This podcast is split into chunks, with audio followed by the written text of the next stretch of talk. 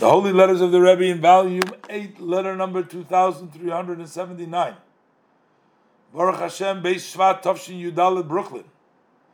And the Rebbe is addressing this to the Hasidim that are in Toronto, the Lubavitcher people in Toronto. And it's a little bit unusual. The Rebbe changes his opening. Do you see what the Rebbe changed here? Mm-hmm, mm-hmm. Instead of just saying Shalom Ubracha, the Rebbe says Shalom Rav. Lots of peace.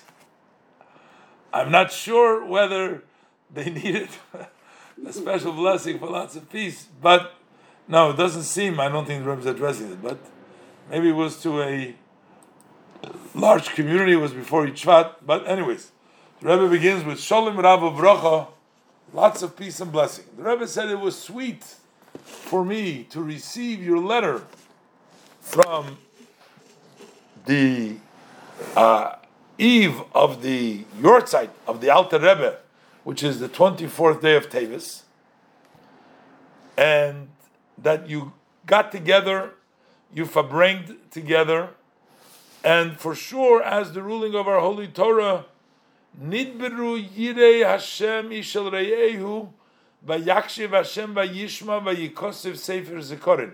These are words from the pasuk quoted in the Pirkei Avot that when those who fear God communicate one with the other, so Hashem listens, Hashem hears, Hashem pays attention and He hears, and He writes it down as a book of remembrance, and that means that this is a giving of strength and a support from above for the service of the blessed Hashem that follows this. Because Hashem already wrote it down and put it into the remembrance book. So basically, he's saying that when you have that level of a farbrengen and you had a good discussion, and therefore, certainly, Hashem listened, wrote it down, and that provides the energy for the days that follow to be able to get the support from above, the energy from above to do things, which means there is no forgetting, because it is before lifnei before the throne of his honor, meaning it's in the highest level. The Rebbe also makes a note from the Alter Rebbe's Shulchan Aruch, chapter 2, the end of section 10.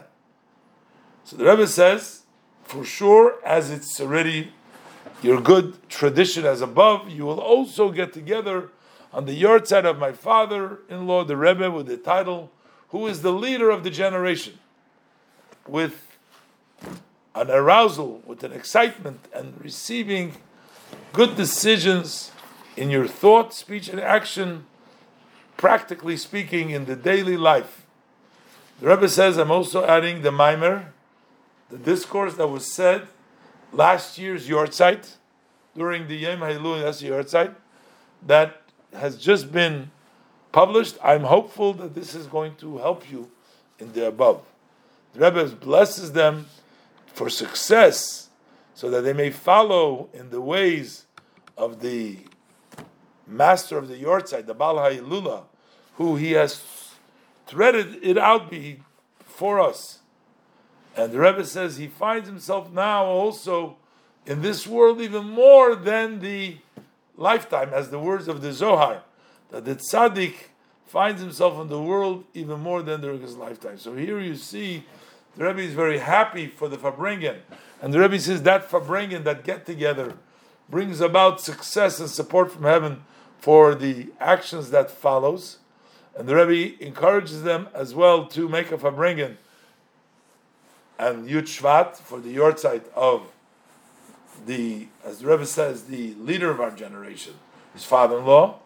And the Rebbe blesses them for success to go in the ways of his father, the Balei and who finds himself here even more than during his lifetime.